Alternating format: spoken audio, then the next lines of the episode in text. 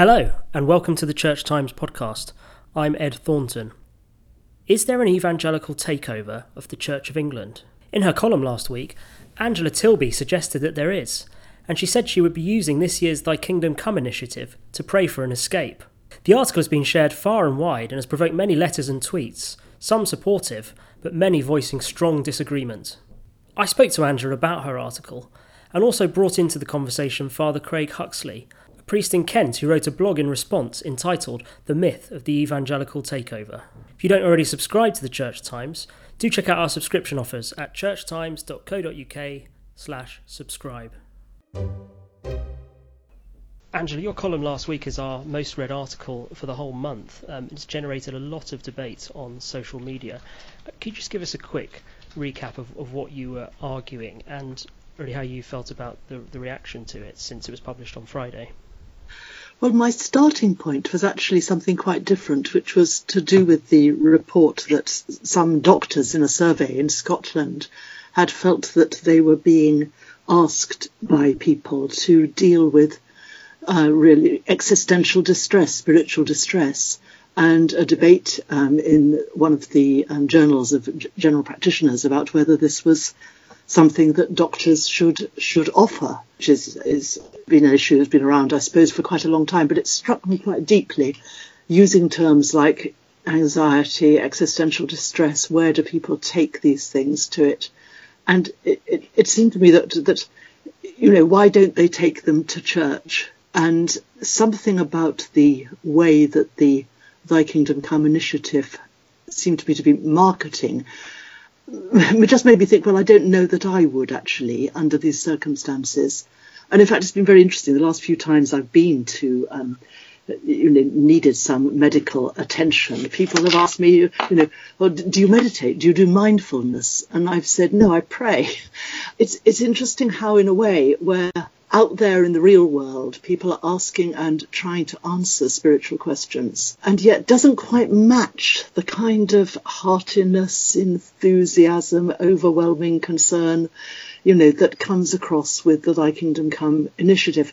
Now, I've been a fan of Thy Kingdom Come. I've used it for the last three years. I thought it was a wonderful idea to actually make something of the liturgical season um, between Ascension and Pentecost and to you know, make something of this this sense of waiting, beseeching, calling on the Spirit. That's very they're very powerful ideas, and liturgical revisions in later years, which have made something of that season, encourage this. But I found actually that Thy Kingdom Come initiative from its website isn't interested in any of that. It, it is it is essentially about getting people into church, and um, you know that was confirmed to me by the quote from the Archbishop of Canterbury in which he, he spoke of, you know, this great movement of the Spirit. I mean, this has been running for three years. It's not very long.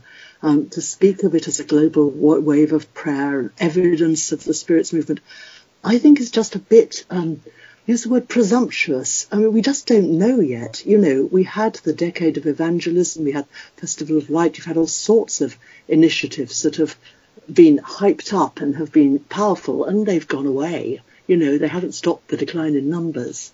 I just sort of felt that, that this mismatch between the rhetoric of Thy Kingdom Come and the rather more humble reality of people's search for meaning and consolation um, needed to be probed a little bit. So that's why I wrote it. I mean, some people have said that um, you've attacked, you know, the transatlantic evangelicalism filtered through public the public school system, HTB New Wine, that's not an attack. That's a description. I mean, that's a that's a factual description of something that's happened. I mean, you know, since my teenage years, when British evangelicals, on the whole, were pretty sober lot. You know, it was facts, not feelings, is what. And then, in a way, came the charismatic movement and all the the you know, a, a, heightened sense of linkage between what was going on in Toronto, blessing elsewhere. I mean, it's, it's quite a multi, you know, vociferous set of movements which have transformed the life of the Church of England in some ways for the for the good. Um, I'm I'm not denying that. It's certainly taken that very very stoic evangelical approach into something that's a lot lighter and more creative. But I think there's another side as well, and what that other side is that the the language used is very in in house, very in club, and if you don't share it, I mean, I, I wouldn't I wouldn't seek spiritual counsel within a church that was using the kind of language used on the Archbishop's website about about Thy Kingdom Come, because it would make me use a vocabulary that is is that of a sect really, of a club that I, I don't share and I don't see that I would share actually. I mean, I, I don't tend to talk about, you know, movements of the spirit and, um, you know, what it felt like to receive Jesus into my heart. There might be circumstances in which I would, but it's the kind of casual assumption that this is the only way to speak of what it is to be a Christian that seemed to me to be just simply wrong and not very Anglican. Um, you know, I've, i respect the evangelical movement. I think it's really, really important. It's certainly been important in my life for many reasons, but it's never been the whole show. And something about the way Thy Kingdom Come is marketing itself makes me think that people think it is the whole show. So uh, my sense of it was, I'll keep the season, um, as I always have done, but my sense of what I'm really praying for is for something that's that's deeper, that's more connected to where people are really hurting and to those areas in life where people don't trust the church at the moment. Where else do you see this evangelical takeover happening that you write about? Is, is it in the appointment of bishops? Is it in the way there are church plants happening from HTB or? I think it's quite a lot of. I mean, it's it's, it's quite a lot of different things. It, it's it's shown up in, in a lot of different ways.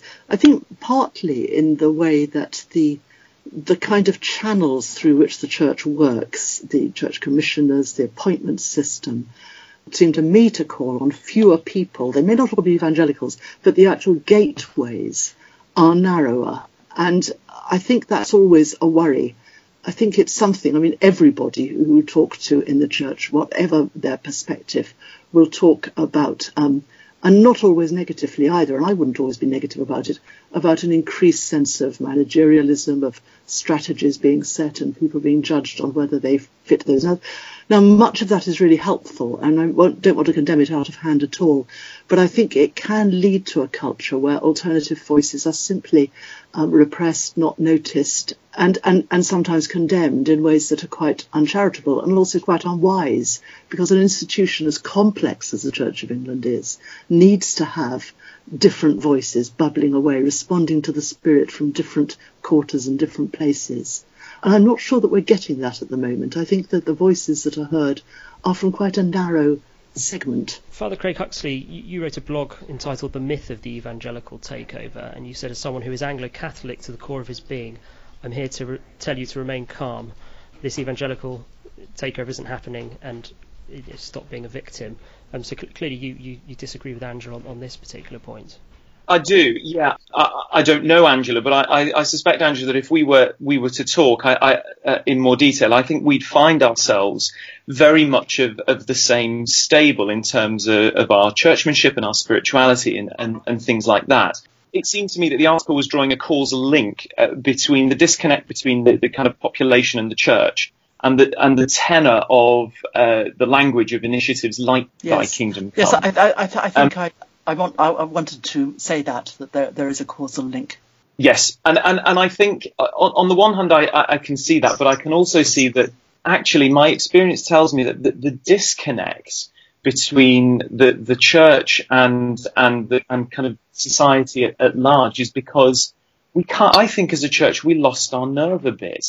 Um, and I also, I just don't think that we responded to the way that culture has changed over the last sort of 20 to 30 years. And I, and I think that the, the tradition that you lament the loss of, the kind of the slow nurturing of the person and the gentle counsel, I don't think that's necessarily been lost because of an evangelical takeover. I think it's because that particular tradition, which I was nurtured in myself, responded effectively to the changing nature of the kind of spiritual landscape of, of England as we see it today. Does that kind of make sense? Well, the trouble is the nurturing of persons and the spirit in that gentle way does go on, but it's going on less and less within the Church of England. I mean, I think one does see it going on in in some doctors' surgeries, um, you know, in some forms of, of counselling and therapy, and in people people's spiritual search, which on the whole is is not for the kind of you know, overwhelming experiences of the Holy Spirit. It's just finding a sane way to live and um, it's that disconnectedness with sanity and ordinary human living, um, and the sense that actually what being Christian means means living on a sort of elevated level of, of spiritual experience, which I think is not only un-Anglican, but I think it's in, in some ways it's criticised in other parts of the Christian tradition um, quite quite widely. And I think it, it worries me because it suggests that the church only feels confident if it's taking on a kind of triumphalistic identity rather than one which you know, I mean, it, it, it saddens me that we're not proud of our traditions. I go to a cathedral where we have 50 or so um, or more young people involved in choirs who are singing, you know, evensong and a sung Eucharist and they're they're in touch with the church, they're part of it. I think part of the problem was that those who were always sort of unsatisfied with traditional Anglican worship pressed us to a point where we felt we'd lost confidence in it. And actually, that was a great pity because that slow nurturing of the spirit is something which we, we ought to have confidence in. It works, it forms people, it brings them into a way of dealing with their lives. Um, but we were all somehow told, and I remember this is what happened at the start of Fresh Expressions, which I was a bit involved in. You know, we were kind of told that it just wouldn't do, that it didn't communicate, that it didn't work anymore. And I mean, I've kept quite a sort of an interest in fresh expressions over a number of years. And, you know, some of them work a bit, some of them don't. It's not really done what it hoped to do. Um, maybe it will in the future. But what it's actually done is to disenfranchise a whole lot of people who might have found a spiritual home in a tradition that had some historic roots and some wisdom and sanity about it that's come from a long, long way back and is still very much alive. Um, they haven't been given that chance. You know, I, I, I, had an extraordinary conversation about this some time ago with um, a former colleague who said that she'd had a group of people coming to a, a, fresh expression for three years, but no way would they ever be able to go to a parish Eucharist. And my response was, why haven't you given them the, the kind of the way of uh, absorbing and being formed in, in that, because that's where the gift lies. You know, it's this almost sense that what you've received is no good. And I just think that's not true. I would agree entirely with you, but I think it's incumbent upon those of us who would inhabit that tradition that you're you're sad to see mm. go to recover our confidence and and to to begin to, to to recreate some of what has been lost. I mean, you, you mentioned that you worship in a cathedral. Well, as well as being chaplain to Benenden in Kent, I'm, i also minister in two parishes. They're united. And St Mary's Goudhurst is, is kind of much more informal in its approach to worship. It has this sort of extensive small groups initiative and great youth outreach and so on. And our other church, Christ Church Kilndown is centered on the Eucharist and the offering of the very best traditional worship. Uh, we've, we've recrafted all our liturgy to make sure that those received words that we know by intuition are still there. It's about the gentle counsel. It would fit beautifully the description that you use in, in your article both of those congregations are growing. Now, if what you said in your article were true, then one would be growing and the other would not. What I sense in, in both of those churches um, that I minister in, that actually they're, they're both being very intentional about what they're offering. And, and Kilndown, where, where, where we are perhaps more, more traditional in what we offer, there is a real confidence there. And, and that confidence is quite infectious. And many people have found that to be really helpful. So I suppose what I'm saying is, and, and perhaps that's what kept, what I meant by that quite harsh line. Let's not be victims about this. Is if if that's what we're lamenting the loss of, it's easy to lay the blame at the door of someone else rather than saying what did we do and not do to make sure that that tradition remained steady and and, and flourished. Yes, I mean, I was I was quite surprised by the term victim because I, I, simply don't feel a victim at all. I don't think that what's going on in the church at the moment is an intentional attack on people who don't do things the fresh expressions or the thy kingdom come way. I think what it reveals much more is a kind of cultural ignorance of the roots of Anglicanism. And uh, uh, because of that ignorance, there's no access to its its multiple streams because there's never been one single stream. you know, it's a part of the the enjoyment of Anglicanism is that you, as you as you well know, is that you could go from being a sort of Bible thumping evangelical to being an Anglo Catholic without ever changing your liturgy. That was one of the extraordinary things that that was enabled spiritual growth and movement in a, in a former age, but now, of course, the two ends wouldn't even recognise each other, could could could barely be in the same room, and I think that's a tremendous loss. Actually, you know, I, if, if I lament that, it's more in the sense of why has our inheritance been thrown away so cheaply? It's interesting you should say that because I, I would track the collapse of, of what you lament. I, I track that back even earlier. I, I, reckon maybe 30 years ago we lost that because I, I think the Church of England, the model of, of, of, kind of presence and, and that kind of vicar in the vicarage and all's right with the world, uh, you know, that that's a wonderful image and it's, an, it's, a, it's a wonderful idea. But I, I think the, the society that that model interacted with changed probably about 30 years ago, maybe even more.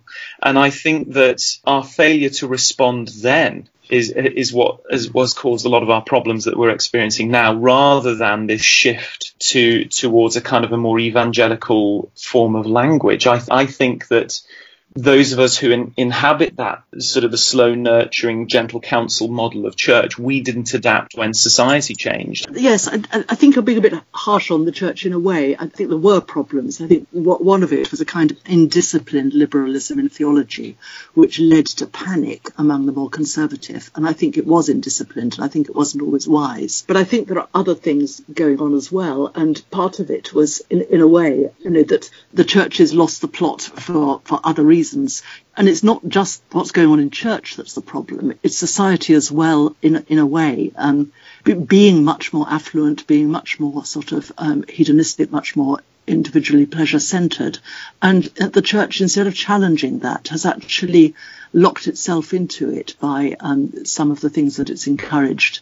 You know, there's an awful lot now. I can go around not very far from where I am, and you'll find a big notice board outside church saying um, children's activities, Sunday papers, lovely coffee, and somewhere right at the bottom it says um, prayers you know that that is Sunday worship, yeah. and I, I think that's that says you know this is incredibly lacking in confidence. It's a kind of anxiety-driven defensiveness. You drive people in on a false pretext, and then you might say a prayer at the end, and you say you think you've done church. In your article, we talk about how people in distress are often patronised by the saved and the certain. Um, Wieland Bell, in a, in a blog that was largely quite sympathetic to your argument, he, he did say that the problem presumably is that in, the enthusiasm of the saved and the certain is scaring off the more reticent. But some would argue it's precisely the confidence of evangelical churches that attracts people. Certainly comes through in, in Craig's blog where he notes the confidence and competence at Holy Trinity Brompton and how full it is, which, which would seem to argue against your your claim that this is putting people off. Yes, I know, but you see, I've probably spent the last 20 years ministering to wounded evangelicals, to people who have been in HTB and other sorts of um, intense evangelical experience. And in the end, it hasn't worked for them. And in the end, they've realized that they were taking on something which was a kind of mask and defense against their own depression and anxiety. And I think, I think some of this, I wouldn't say all of it, but I think some of this does work like that. It hooks people in on a kind of false self, a kind of created self uh, that is, is made up of imagination, really, and of heavy social pressure. And it doesn't, I mean, part of the reason people get so cross when you say things like this is that, that I, I do think quite a lot of that kind of religion is just a mask for intolerable anxieties. And when it's challenged, people get very, very angry and very, very upset. And I, I, can, I can see with in some of the responses that I've seen that that's what that's the nerve that's been touched.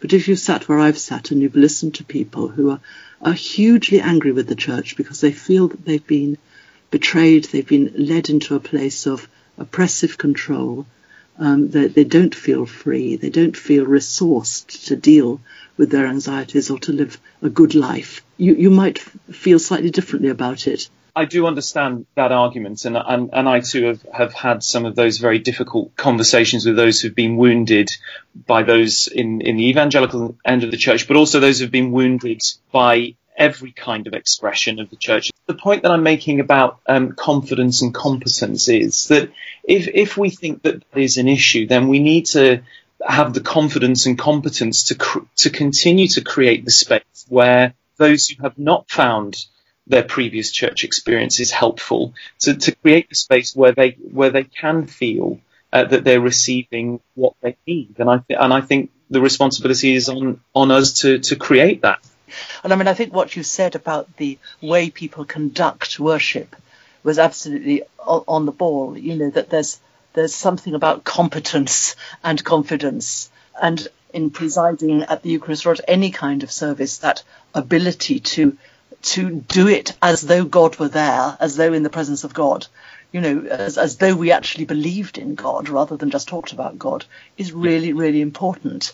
Um, and you don't often see that um, well done in, in any brand of the church, actually. I mean, I've, I've found this, uh, you know, across the board, the, the, the lack of any sort of sense that God is here and we sort of enter into it. You, you get a noisy version of it, but you don't get one that actually stills. I mean, Thy Kingdom seems at pains to emphasise that you know they people can take part through you know um, novena of prayer, silent prayer. It's not just guitars and praise bands. But you, are you thinking that's just a sort of marketing ploy rather than something sincere?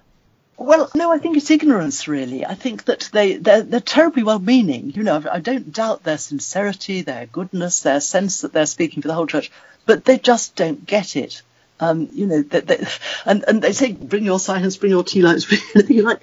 You know, we can all do a bit of that, but it's, it's underneath it all. It is, it is sort of generated by um, anxiety, by, you know, if we don't get numbers, we're going to fall apart. I mean, the narrative of decline that lies behind it is, I think, in some ways misplaced, and in some ways it understand misunderstands what that decline is about. I will take part in it, of course I will, in my own way, but with a certain sense of, of irony. My own sense is that I, don't think there is anything wrong in, in praying Thy kingdom come and that finding different expressions in in different places. But what I don't think it's okay to do is to let the traditions that that we value slip away, do very little about it, and and lay the blame at, at the door of other people. Well, I don't believe that's what I was trying to do at all. Um, okay. I, I mean, I, I, really don't accept that as a description of, of my article. I think I was trying to draw attention to something which had happened almost by default and, and happened out of ignorance rather than ill will but but I, I, still I would I would still say that if we are sad about the loss of a of a particular expression of of the way we go about being the Church of God in particular communities, I, I think I would I would long to see us recover our our kind of intention, our purpose, and our confidence in that, and get about regrowing that because I think I think the evidence shows us that that we can, and I and I just wish that we would. Thank you for listening to this week's episode of the Church Times podcast. You can find more news, analysis, comment, and book reviews on our website, churchtimes.co.uk. If you are not yet a subscriber to the Church Times, you can try your first 10 issues for just £10. You'll get the paper delivered to your door every Friday, plus full access to our website and digital archive. Go to churchtimes.co.uk forward slash subscribe to find out more. The music for this podcast was provided by Sought After Sounds. Tune in next Friday for the next episode.